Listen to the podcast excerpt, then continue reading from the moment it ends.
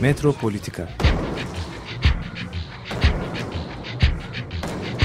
Kent ve kentlilik üzerine tartışmalar. Ben oraya gittiğim zaman balık balık balık balık tutabiliyordum mesela.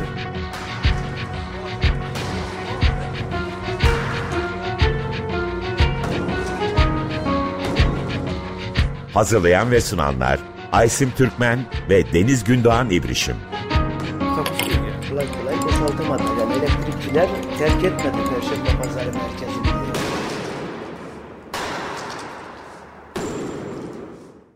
Merhaba sevgili Açık Radyo dinleyicileri. Bugün e, ne Osmanlı, yeni Osmanlı, yeni Türkiye üzerine konuşacağız. E, bu konuda mimari e, işleri fotoğraflamış, fotoğraflarıyla belgeselleştirmiş e, bir konuğumuz var. Belgesel fotoğrafçı Murat Bergi. Hoş geldiniz. Hoş bulduk. Herkese selamlar. E, ben Murat Bergi ile aslında e, bu ayın Birikim Dergisi'nde yayınlanmış olan Yassıada üzerine yazısıyla e, karşılaştım. O yazıda e, Yassıada'yı belgelemiş ve fotoğraflarını yayınlamış ve aynı zamanda da çok hoş bir yazı yazmıştı. Yazmış. Aslında bu ayın Birikim Dergisi'nde de bu yazıyı okuyabilirsiniz. Programın bu bölümünde biz Murat Bergi ile Yeni Osmanlı, Yeni Türkiye e, belgesel e, fotoğrafçılığına nasıl başladığını konuşacağız. Programın ikinci bölümünde de Yassıada üzerine nasıl e, çalışma yapmaya başladı konuşacağız. Nasıl başladınız Murat Bergi? E, yeni Osmanlı, yeni Türkiye belgesel fotoğrafçılığına. Çok teşekkürler. Ee, aslına bakarsanız bu projenin ortaya çıkması biraz tesadüfi oldu. Yani tesadüfi dediğim ilginç bir hikayesi oldu. Çünkü ben belgesel fotoğraf çekmeye başladığımda yani e, belgelemeye belgeleme çabasının ağır bastığı bir fotoğraf çalışmasına başladığımda e, Eyüp'te Ramazan çekiyordum. Yani yaklaşık 5 yıl Eyüp ve civarında Ramazan aylarındaki o işte ritüelleri, efendim oranın ruhunu yansıtacak fotoğrafları çekmeye çalışıyordum. Bunu da açıkçası yani çok da keyifli yapıyordum. Çünkü e, ben mabetleri çok açıkçası görsel olarak ilgi çekici buluyorum. Oradaki e, havayı, efendim mesela ruhu ve işte insanların kendileriyle ve kendi dışındaki dünyayla bir mekan aracılığıyla kurdukları ilişki bana hep bugüne kadar ilginç gelmiştir. Yani bugün sadece hani Eyüp değil, Hindistan'da da, Nepal'de de veya Gürcistan'da da hep gittiğimde ibadethaneleri ve orada işte ibadet eden insanları çekmeye gayret gösteriyor. Ama bir gün e, bu işleri bir araya getirdiğimde, görselleri bir araya getirdiğimde ve e, sevgili Altan Balay, o da çok ünlü bir belgesel fotoğrafçı, e, gösterdiğimde bana şey eleştirisinde bulundu. Yani bunların bir meselesi olmadığından dolayı bir eleştiride bulundu. Ama ben de bunu açıkçası çok e, göz ardı ettim. Çünkü insan üzerine yaklaşık 5 yıl çalıştığı bir işe karşı hemen e, eleştiriyi kabul edemiyor. Ben ısrarla devam ettim e, Eyüp'e gitmeye. Türbeleri çekmeye çalışırken de sürekli önümde türbeyle selfie çekmeye çalışan bir biri vardı. Onu kadrajdan çıkartmaya çalışıyordum. E, başaramadım. En sonunda yani onu da çekmek zorunda kaldım. E, Eyüp Sultan'daki işte Eyüp Sultan Türbesi'nde türbeyle selfie çeken kadın fotoğrafı ile beraber aslında bakarsanız bütün bu proje başladı. Çünkü aslında hikayenin belki de e, o kadar kutsal olarak ad, e, adlandırılan bir mekanda işte kendi dünya dışındaki bir e, olayla ilgilen, ilgilenilmesinin söz konusu olduğu bir yerde kendisini ön plana çıkaran e, bir insanın belki de zamanın ruhuna daha uygun olduğunu gördüm ve bu şekilde başladı. Daha sonra yani bunu tabii ki bir hani yeni tür e, bu bir Neo Osmanlı olarak değil bir yeni Türkiye hikayesi bugünün zamanın ruhunun anlatılması olarak ortaya çıktı. Ama daha sonra işte hani hem yapılan e, mekansal değişiklikler, ondan sonra çevrenin, şehrin değişikliği. Hem de giderek daha fazla geçmişe dönük sembolün kamusal alanda görünür olması, insanların yaşam tarzında veya işte bu e, siyasi aktivitelerde 15 Temmuz ıı, gibi veya efendime söyleyeyim çeşitli bayramlarla Ayasofya'nın çalışında mitinglerle gördüğümüz gibi daha fazla e, Osmanlı'ya atıf yapılan işte sembollerin, kıyafetlerin, davranışların yer alması, her şeyin e, işte televizyonda vesairede dönem dizilerine olan doğru olan bu kaymaların vesaire aslında bakarsanız biraz izini sürmeye çalıştım fotoğraflarda ve bunları belgeleyerek hani biz bir dönem nasıl bir Türkiye'de yaşadık ve bu Türkiye aslında neye benziyordu veya o onun arkasındaki motivasyon neydi? Biraz bu soruların peşinden koşmaya çalıştım. Proje böyle başladı ve hala da aslına bakarsanız devam ediyor. 2019'da da e, Neo Osmanlı Yeni Türkiye sergisini açtınız İFSAK'ta.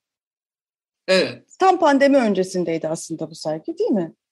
Tam pandemi öncesinde oldu. Daha sonra da uzunca bir sürede açıkçası maalesef herhangi bir sergi gibi bir aktivitede olmadı. Ee, o da enteresan bir şey oldu. Çünkü yani belgesel fotoğraf aslına bakarsanız fotoğraf içinde çok da fazla bir ürünün çıktığı bir alan değil. Ee, yani çok çalışan insanlar, çok kıymetli insanlar var. Ama hem işin çok uzun sürelere yayılmış olması hem de bir şekilde de insanın bırakamaması diye sebebiyle ne zaman gösterilecek hale geleceği konusu da her zaman belgesel fotoğrafçıları açısından biraz e, şey oluyor, tartışma konusu oluyor. Ama ben açıkçası mutluyum en azından e, sadece İstanbul'da olmakla beraber e, gelen kişileri gösterme fırsatı oldu. Ama kendi internet sitemde de yani bir kısım fotoğrafları da açıkçası e, paylaşmaya çalışıyorum. Ee, daha önce bizim e, Korhan Gümüş'le olan programlarımızda da e, konuştuğumuz Osmanlı'yla bir bağ kurmaktan da ziyade geçmişi yeniden icat etme, yeniden kurgulama. Bunu da e, kentin farklı yerlerinde, farklı mekanlarında vatandaşa aslında kabul ettirme. Yaklaşık 15 senedir süren bir süreç bu süreci aslında takip ettiğimiz için şey de görebiliyoruz. Yani farklı dönemlerde farklı şekillerde oluşuyor. Farklı teknikler deneniyor. Teknikler değişiyor. Daha gelişiyor. Başka boyutlara çıkıyor. Boyutlar büyüyor. Değil mi? Böyle bu, bu sürece baktığınız zaman yani böyle bir sabit şey de görmüyorsunuz. Bu da önemli. Yani farklılaşan, dönüşen, değişen ama altta da e, bazı ideolojik unsurları e, sabit tutan izlek söz konusu. Ben şöyle düşünüyorum. Yani bunun bir duygusal yatırım olduğunu düşünüyorum. Aslında bakarsanız Nagihan Tokdoğan Yeni Osmanlıcılık kitabında bunun duygusal bagajını, yatırımın, e, duygusal yatırımın sebeplerini çok güzel anlatmış. Yani burada Osmanlı aslında bakarsanız bu duygunun, Türk sahandaki o e, rövanşist duygunun bir anlamda cisimleştiği bir alan yani sembollerin üzerinde toplandığı ve sembollerin onu üzerinden devşirildiği bir alan gibi düşünebiliriz. Bu anlamda sizin dediğiniz gibi e, bu Osmanlı vurgusu dönem dönem Selçuklu'ya veya başka biraz daha e, başka dönemlerde zamanın ihtiyaçlarına göre diyebilirim.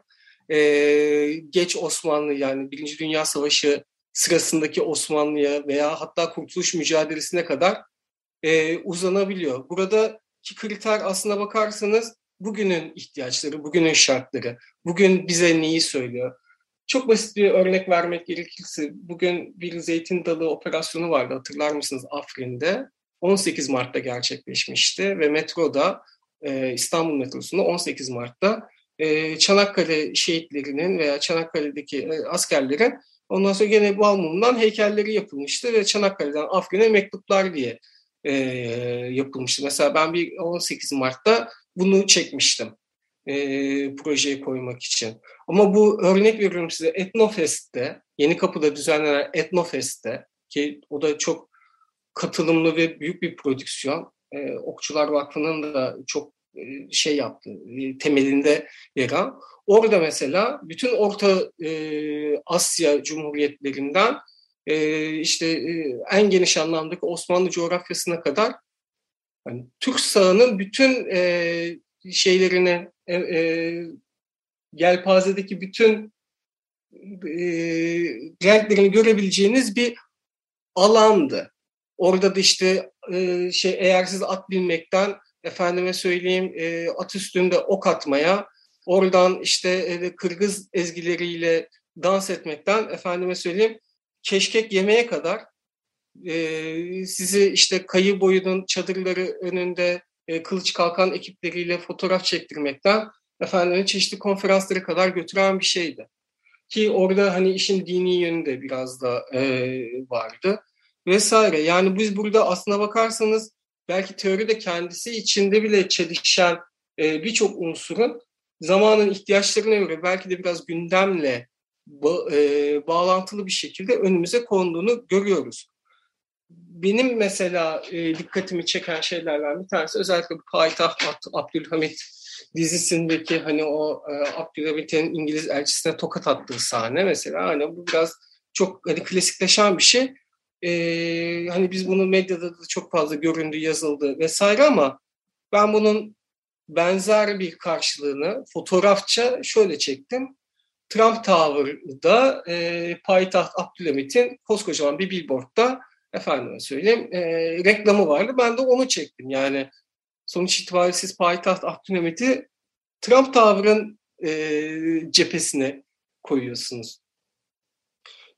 Bunlar dediğim gibi yani ihtiyaçlara binaen değişen semboller ve bunlar yüzde yüz kendi içinde tutarlı olmak zorunda değil. Zaten hani fotoğrafçı olarak benim de mesela bunların kendi içindeki çelişkileri biraz göz önünde bulundurmak. Yoksa hayatın olan akışı içerisinde bunlar bizim belki 30 saniye 40 saniye baktığımız biraz da anlayışımıza göre görmekten imtina ettiğimiz, kafamızı çevirdiğimiz, daha farklı alanlarda kendimizi konumlandırır. Mekan olarak da kendimizi, hani rahatımızı çok bozmak istemediğimiz bir şey.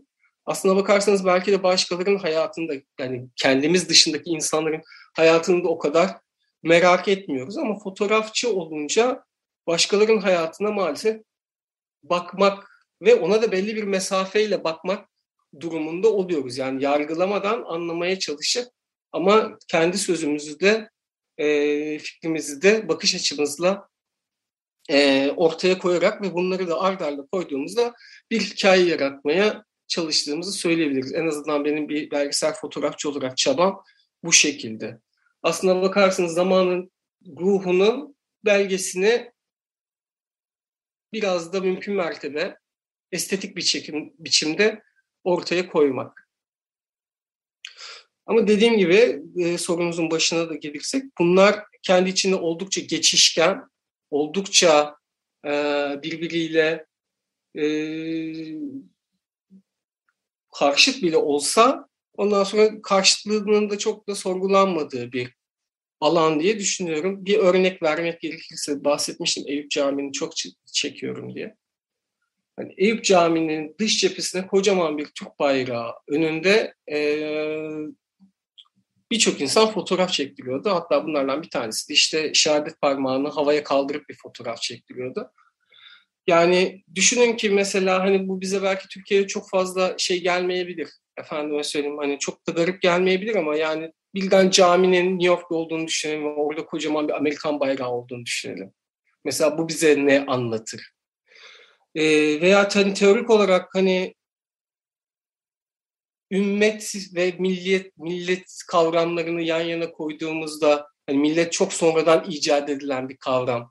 Hatta birçok İslamcı tarafından hani ümmetin Tanrı tarafından, Allah tarafından yaratıldığını ama milletin şeytan tarafından ümmeti bölmek için e, icat edildiğine dönük bile eleştiriler varken hani bir caminin cephesinde koskocaman bir milletin e, millet temsil eden, bir devleti temsil eden daha çok bayrağın olması ve burada işte önünde birinin de işte hani Allah adına onu gösteren bir şehadet parmağını yukarı kaldırarak böyle gururla fotoğraf vermesi açıkçası hani çelişkili bir durum ama gerçek de bir durum.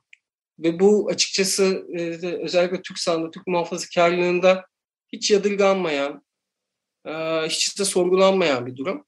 Çünkü o kullanışlı, o günün bütün e, sorularına veya ihtiyaçlarına cevap veriyor. Yani hani benim kendi projemi yaparken başlıklardan bir tanesi, kafamdaki başlıklardan bir tanesi şeydir. E, e, tü, e, Tanrı daha kadar Türk, Hira daha kadar Müslüman o ünlü e, sağ slogan benim projemin başlıkları içinde geçerli. Gerçekten yani ne kadar Tanrı daha kadar Türk ve ne kadar Hira daha kadar Müslüman olmanın makbuldür veya bunlar kendi içinde bir çelişki midir? Bugün geldiğimiz noktada bunların hepsinin bir pota içinde eritildiğini ve başarıyla eritildiğini açıkçası ben görüyorum. Bunların da e, dediğim gibi hani görsel karşılıklarını aramaya çalışıyorum. Demin Türk İslam sentezinden bahsettiniz. Aslında e, AKP'nin iktidarın başlangıcında bu sentez bu kadar bariz değildi. E, benim e, takip ettiğim kadarıyla daha çok Müslümanlık vurgusu vardı ve e, o Müslümanlık vurgusuyla e, bir parçası da aslında Kemalist bellekle, Kemalist belleğin e, sembolleriyle bir mücadele vardı. Aslında bir, o anlamda da bir karşı bellek oluşturma e, çabası da vardı. Yani daha sonra gitgide iktidar kendini belki yıllar içinde daha da fazlasıyla iktidar hissetmeye başladıkça bu hem Müslümanlıktan Türk İslam'a dönüş daha netleşti. E, belki vardı ve daha azdı ama daha netleşti. Hem de e, aslında Kemalist bellek e, gibi kendisi de artık bir iktidar belleği oluşturmaya başladı. Reyhan Ünal Çınar, Ecdadın İcadı kitabında zaten kendisi de söylüyor. Yani aslında bakarsanız Reyhan Hoca'nın kitabından bahsetmeniz çok iyi oldu. Ben de kendisinin kitabının kapak fotoğrafını çektiğim için o kitap benim için de çok önemli. Yani belki de işte orada kapak fotoğrafında anlatmaya çalıştığı şeyin hani çok detaylı bir analizi kendisi zaten güzel bir şekilde yapmış.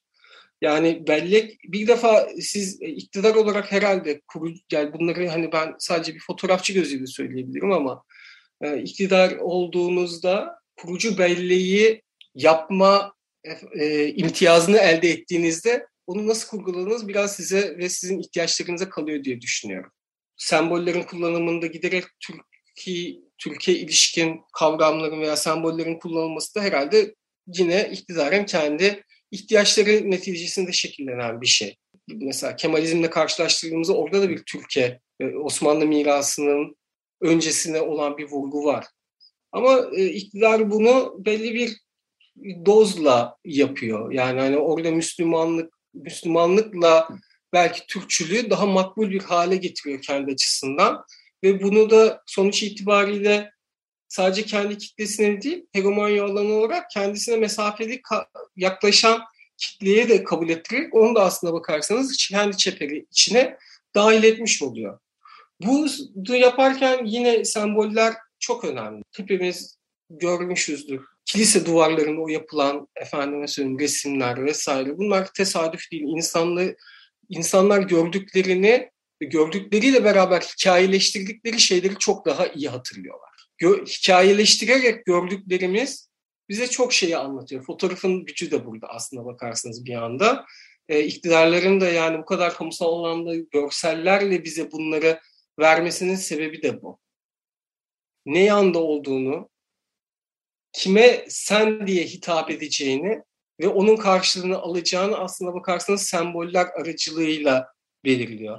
Örnek vermek gerekirse bugün Keçiören'de Ankara'da bir Estergon Kalesi var. Betonarme inşa edilmiş. Üzeri kubbesi Türk e, işte şeyleri şeklinde efendim mesela bugün Ahlat'ta vesairede gördüğümüz Selçuklu mimarisi şeklindeyken işte burçları tamamıyla e, efendime söyleyeyim o bizim Kara Murat filmlerinde gördüğümüz burçlar. İçinde efendime Türk Dünyası e, müzesi var efe, e, ama bir yandan da işte bir dağın ucunda hani ama Estergon bakarsanız Balkanlarda bir yerde yani hani orada o tür motiflerin olması mümkün değil. Ya bu aslında bakarsanız Keçiören'deki insanlar veya genelde Ankara'daki işte kişinin duygusal ihtiyaçlarına dönük bir yatırım.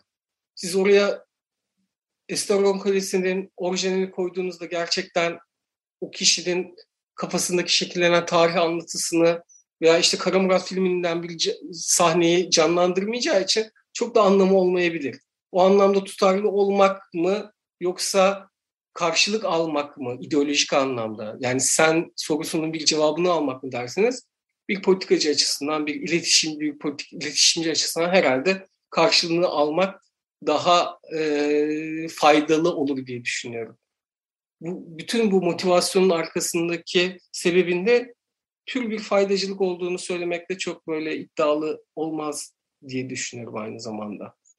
Bir fotoğrafçı gözünden bütün bunları görmek bizim için gerçekten çok e, bambaşka bir boyut açıyor. E, çok hoş bir sohbet. Çok teşekkür ediyoruz.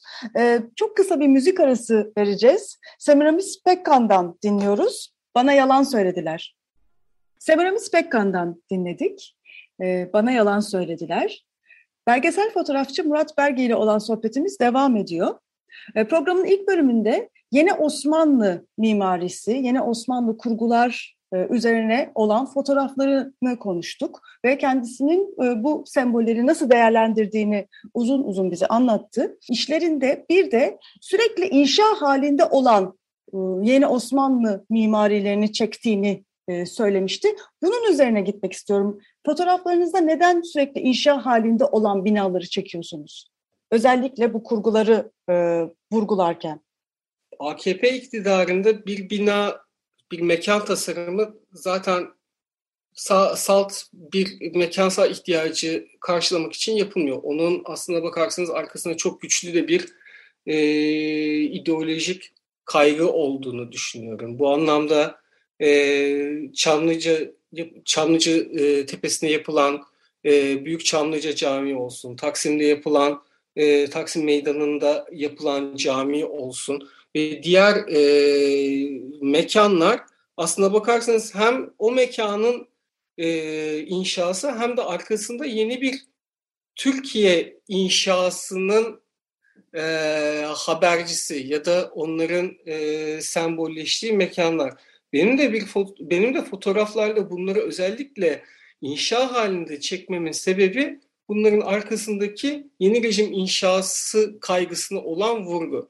Örnek vermek gerekirse Ne Osmanlı Yeni Türkiye sergisinde e, afiş fotoğrafında olan Üsküdar'da iki minare arasında yükselen e, Çamlıca Kulesi inşası da iktidarın bu icraatçılık, ondan sonra e, işte minarelerle fabrika bacalarını birbirine koşut gitmesi gibi Necip Fazıl Kısakürek'le beraber e, fikirleştirilen e, altyapısından kaynaklandığını düşünüyorum. Çünkü orada da tekniğin son imkanının kullanıldığı bir e, yöntemle e, yapılan eserler ve aynı zamanda o eserlerin medeniyetteki büyüklük karşılığı ve onun da eski kaybedilen ihtişamı tekrar yeniden diriltmesi üzerinden bir ideolojik çizgi olduğunu görebiliriz. O yüzden sürekli bir e, yapılan eserlerle övünme, o eserlerin gerçekten hani faydasının, maliyetinin, kamuya olan etkisinin göz ardı edildiği, daha çok onların yapılma süreçlerine yapılan ve onların ne kadar büyük yapıldığına yapılan bir vurguyla karşılaştığımızda söyleyebiliriz. Yani bu aslına bakarsanız iktidarın kurucu genlerinde olan bir durum. Bunu da vurgulamak için benim çektiğim fotoğraflardaki bütün sembolik mekanlar inşa Çünkü aslına bakarsanız bu sembolizmin de bir yandan inşası. Yani karşı tarafta bir Ayasofya var ise onun bugünün Türkiye'sindeki karşılığı da ve belki daha da büyüğü Büyük Çamlıca Camii. Efendime söyleyeyim yani ortada bir Cumhuriyet anıtı varsa Taksim'de Türkiye'nin kuruluşundan sonraki yeni Türkiye'de de onun arka planında ve ona da belki baskın gelecek şekilde bir Taksim Camii inşaatı olduğunu söyleyebiliriz. Veya gerçekten yani hani bugünün dünyasında bir televizyon veya radyo kulesine ihtiyaç var mı yok mu çok tartışılır. Ama şehrin en büyük ve en yüksek binasının işte lale motifleriyle bezenmiş bir kule olduğunu görüyoruz. Aynı şekilde e, AKM'de de gördüğümüz gibi Cumhuriyet'in en önemli kültürel merkezinin bu sefer daha yeni tekniklerle ve eski tekniğini aşacak bir biçimde yeniden yapılması sürecinin de e, AKM üzerinde cisimlendiğini görüyoruz. Bunlar özellikle iktidarın kendi iktidarını da e, bir anlamda tarihe yayma, ondan kendinden sonra gelenlere karşı bu iktidarın Türkiye'ye olan mührünü vurma çabası olduğunu da zaten kitabelerinde de baktığınızda kendimizde görebiliriz. Bunlar da çok açık bir şekilde bu yapıların a, kitabelerinde de yazıyor. Hani banisi diyebileceğimiz Cumhurbaşkanı tarafından yapılan açılışlarında doğrudan zikredilen ifadelerle söylüyorum. E, dolayısıyla e, özellikle benim yaptığım projenin önemli bir kısmı da Yeni Türkiye'nin inşası başlığı. Son dönem çalışmalarınızdan da e, Yassıada e, öne çıkıyor. E, Demokrasi ve Özgürlük Adası olarak yeniden düzenlenerek açılan Yassıada, Bizans adası olan Plaki, e, Osmanlı'nın Yassı Adası, bugün artık Demokrasi ve Özgürlük Adası e, olarak geçiyor. Adnan Menderes, Hasan Palatkan ve Fatih Rüştü Zorlu'nun 1960 darbesinden sonraki e, yargılanma süreçlerinin yer aldığı bu ada Türkiye demokrasisi açısından aslında çok e, yassı tutulması gereken bir alan. Şimdi e, programın ilk bölümünde bu yeni Osmanlı e, ideolojisinin diyelim sembolik olarak kendini şehirde de ifade eden ideolojinin aslında değişip dönüştüğünü de e, konuşmuştuk. Farklı farklı veçeleri olduğunda konuşmuştuk. Yassıda da yapılan e, bu şiddet içeren neredeyse müdahalenin bu kurguların içinde farklı bir yeri olduğunu siz belirtiyorsunuz. Yassıda nerede duruyor? Yani buradaki yapılan e, ideolojik mimari şekillendirme nerede duruyor yeni Osmanlı sembolizmi içinde? Bu sefer Osmanlı'dan veya işte Osmanlı'nın tam yıkılış sürecinden önceki Kurtuluş Savaşı mücadelesi veya Çanakkale ile şey yapabiliriz. Kurtuluş Amerika'yı düşündüğümüzde hiç Cumhuriyet dönemindeki bir döneme e, iktidarın bu anlamda büyük bir yatırım yaptığını görmüyoruz ta ki 2014'e kadar. Ama 2014'te ilk defa iktidar e, bu sefer merkez sağın kurucu unsuru olan Adnan Menderes'in hatırası üzerine bir bellek mekanı inşa etmeye karar veriyor.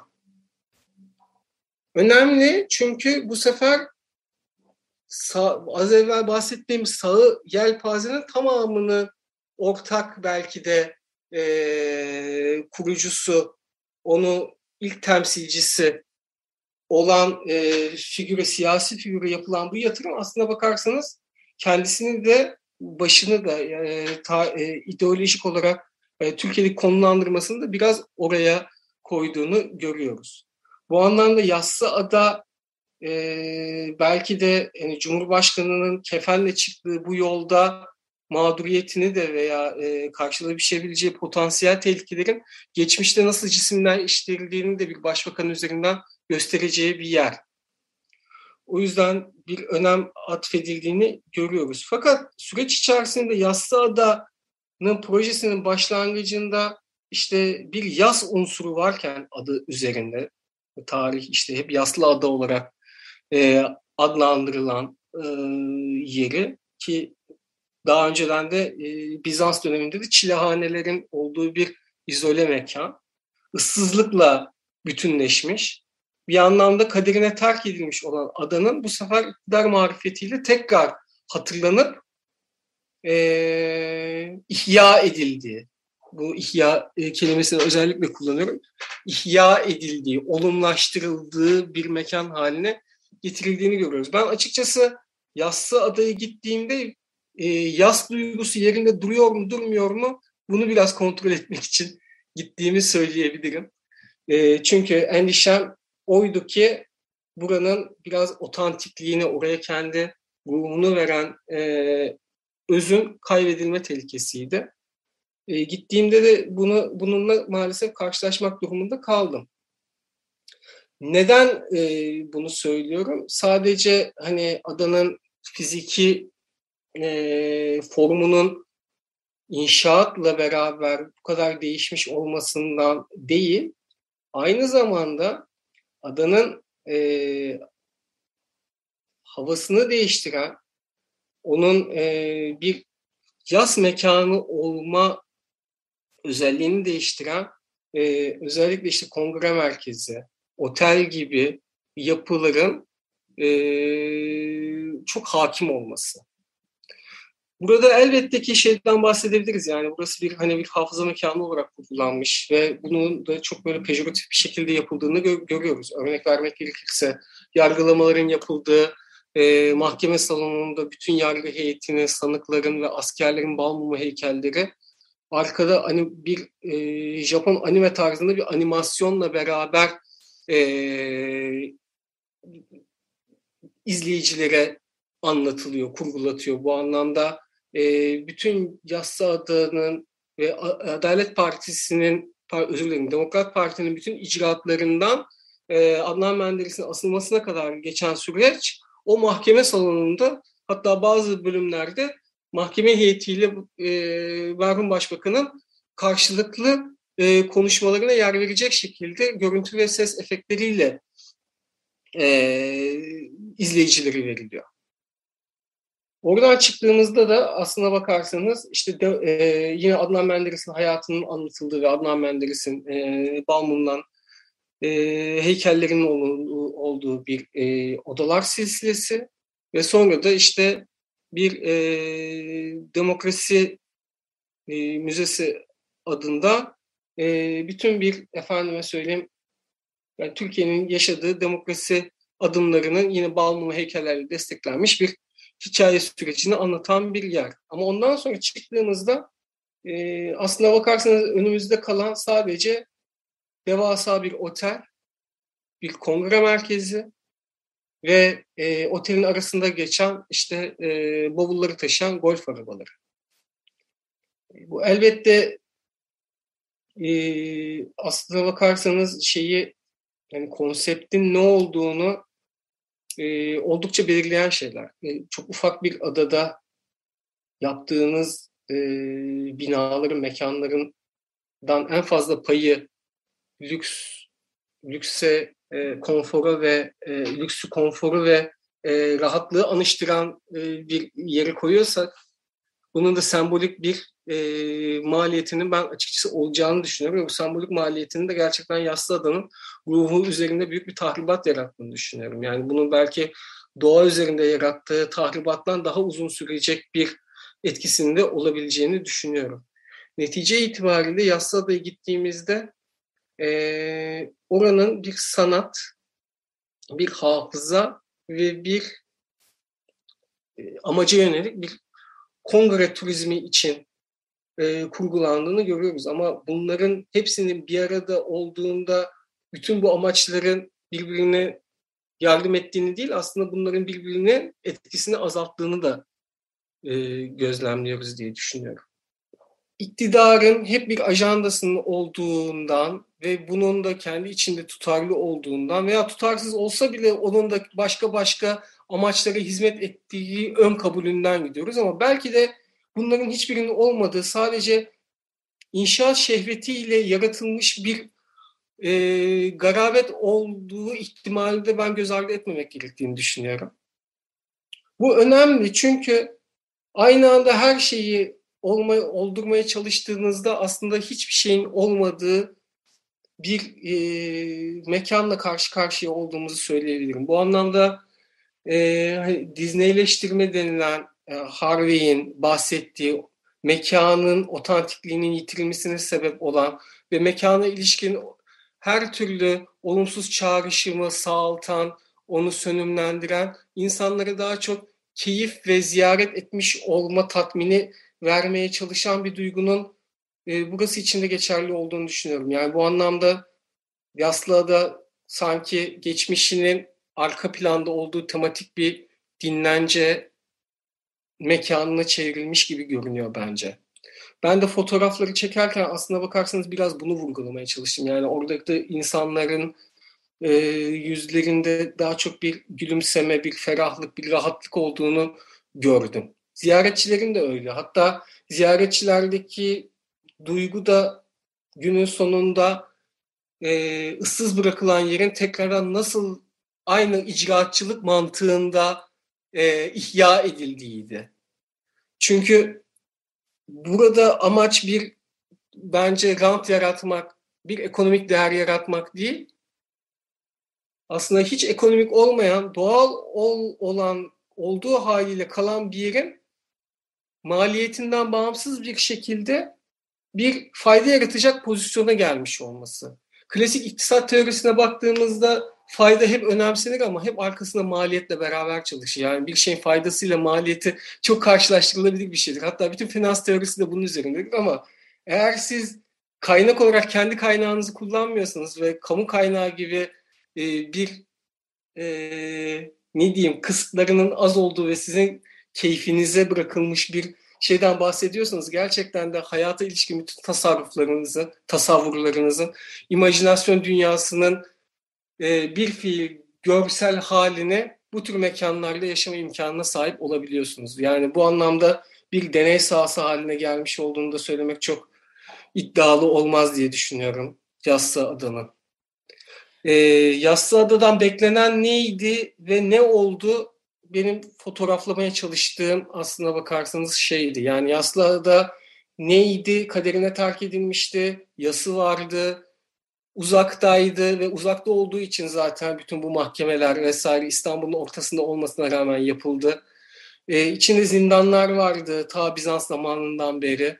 Ee, askeri yapılar vardı ve buradaki askeri yapılar aslına bakarsanız darbeyle de çok fazla ilişkilendirebilecek şeylerken bugün orada bir kongre merkezi var. Kurgulanmış bir tarih anlatısı var.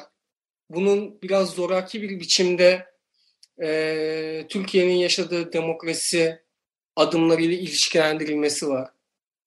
Çağdaş sanat eserleri var fakat bu çağdaş sanat eserleri açıkçası hani çok da kavramsal olmayan, hepimizin çok basitçe düşünebileceği işte Adaletin Gözleri Bağlı heykeli de olduğu gibi hani ismiyle müstesna olan heykeller var ki gerçekten de orada bir kadın ve gözleri bağlı. Efendime söyleyeyim hani ulaşamayan mektuplar diye bir işte yapı var. O da Adnan Menderes'in eşine yazdığı mektup formunda olan yine bir eser. İşte güver, e, güvercinlerin e, şeylerden demir parmaklıkları kırarak uçtuğu, zincirlerin koparıldığı. Yani hani adalet, temsil, demokrasi deyince diyelim lise seviyesinde aklımıza en sembolik olarak ne gelecekse onların da belli bir estetik formda konulduğu sanat eserlerinin yer aldığı da bir e, mekan tasarımı şeklinde yapılmış. Açıkçası ben yani görsel olarak çok fazla malzeme e, bulabilmekle beraber hani bulduğum bu malzemeleri görmekten ne kadar mutlu oldum çok tartışılır çünkü e, bu sefer yazdan ziyade e, üzüntünün artık ağır bastığı bir yer haline geldiğini düşünüyorum.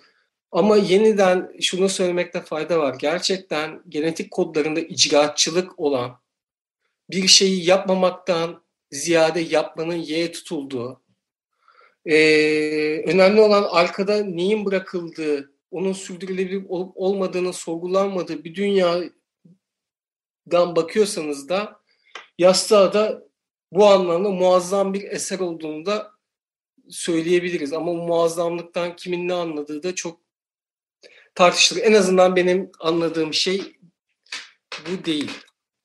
Ama evet. yine de e, sözünüzü kesmiş olmayayım ama bunu gerçekten sağ mirasın tartışması gerektiğini düşünüyorum.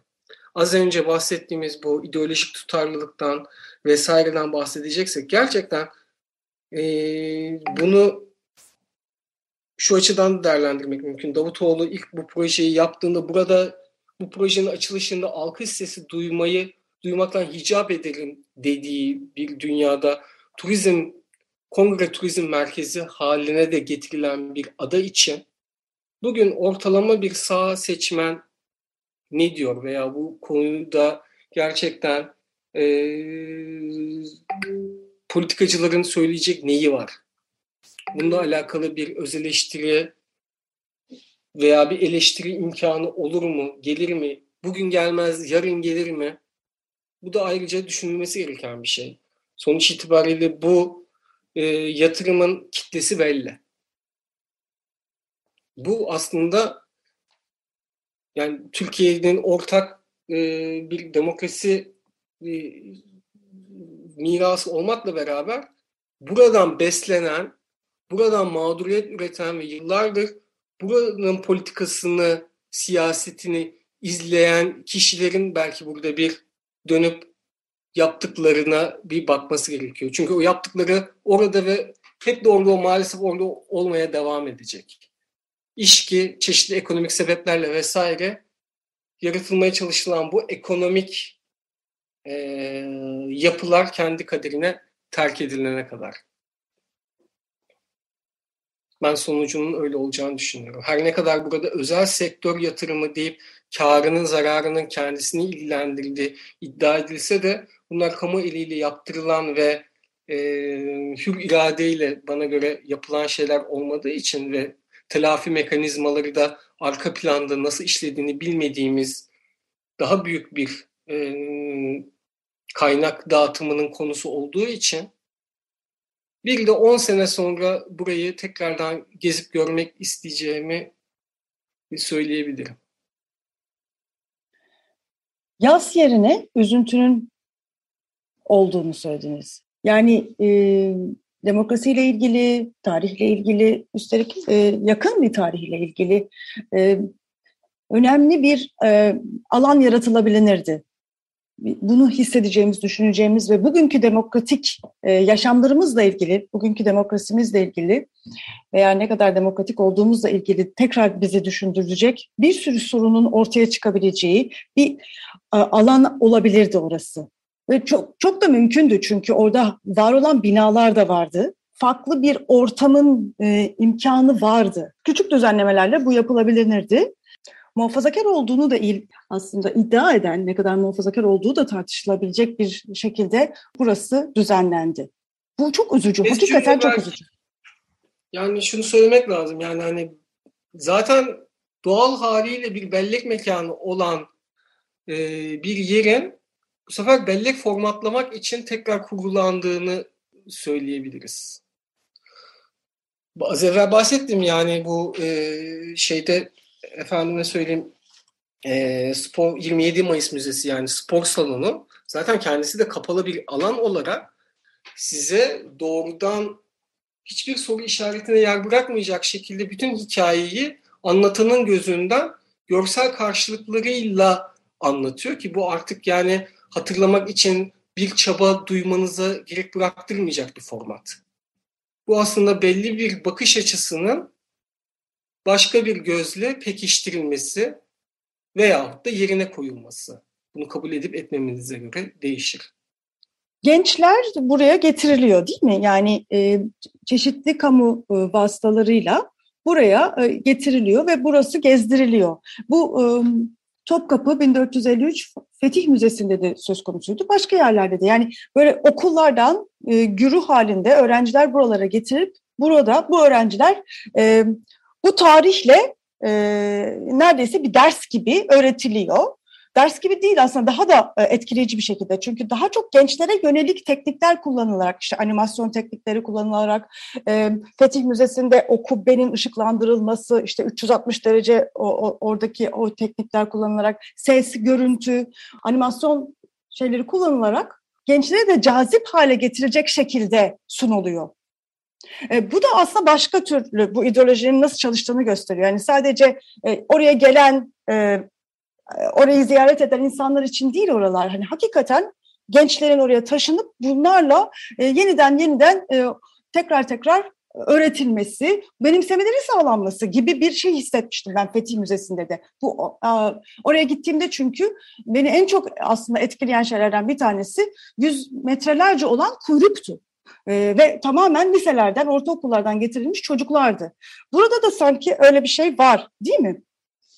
Yani e, benzer olarak belgesel fotoğrafın gücü e, görselleri hikayeleştirme yani gücünü belki e, görsellerin hikayeleştirilmesinden aldığı için yani mekan üzerinden de gördüğünüzde size aslında orada hem yoğun bir görselle beraber e, bir de hikaye sunuluyor ki insan e, herhangi birimizin benimsemesi, bunu içselleştirmesi daha kolay olsun diye. Çünkü biz aslında bakarsanız hatırlarken beynimizde ne kadar hikayeleştirebiliyorsak bir olayı o kadar hatırlıyoruz. Hatta e, bunları da değiştiriyoruz. Her hafızamıza e, başvurduğumuzda olaylara farklı farklı ondan sonra kendimizden şeyler katıyoruz.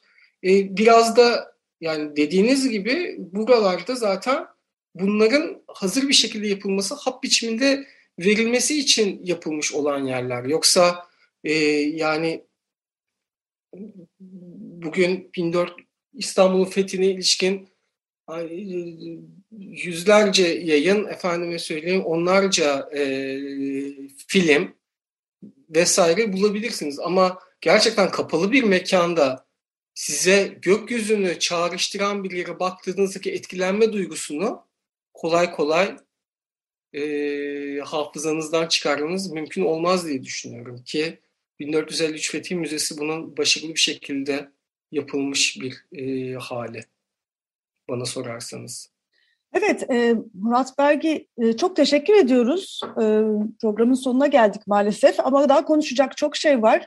E, ileriki dönemlerde tekrar sizin fotoğraflarınız üzerine konuşmayı çok isteriz. Facebook sayfamızda sizin fotoğraflarınızın linklerini, sizin web sitenizin ve fotoğraflarınıza ulaşılabilecek linkleri yayınlayacağız. Ama bu programda Yassı adayla ilgili bizi e, hem fotoğraflarınızla hem gözlemlerinizle bizi aydınlattığınız, bizimle beraber olduğunuz için çok teşekkür ederiz. Ben çok teşekkür ederim bu davetiniz için. Sizinle konuşmakta, sohbet etmek de çok açıkçası zihin açıcıydı. Ben çok teşekkür ederim açıkçası. Evet, bu haftalıkta bu kadar diyoruz. İyi haftalar.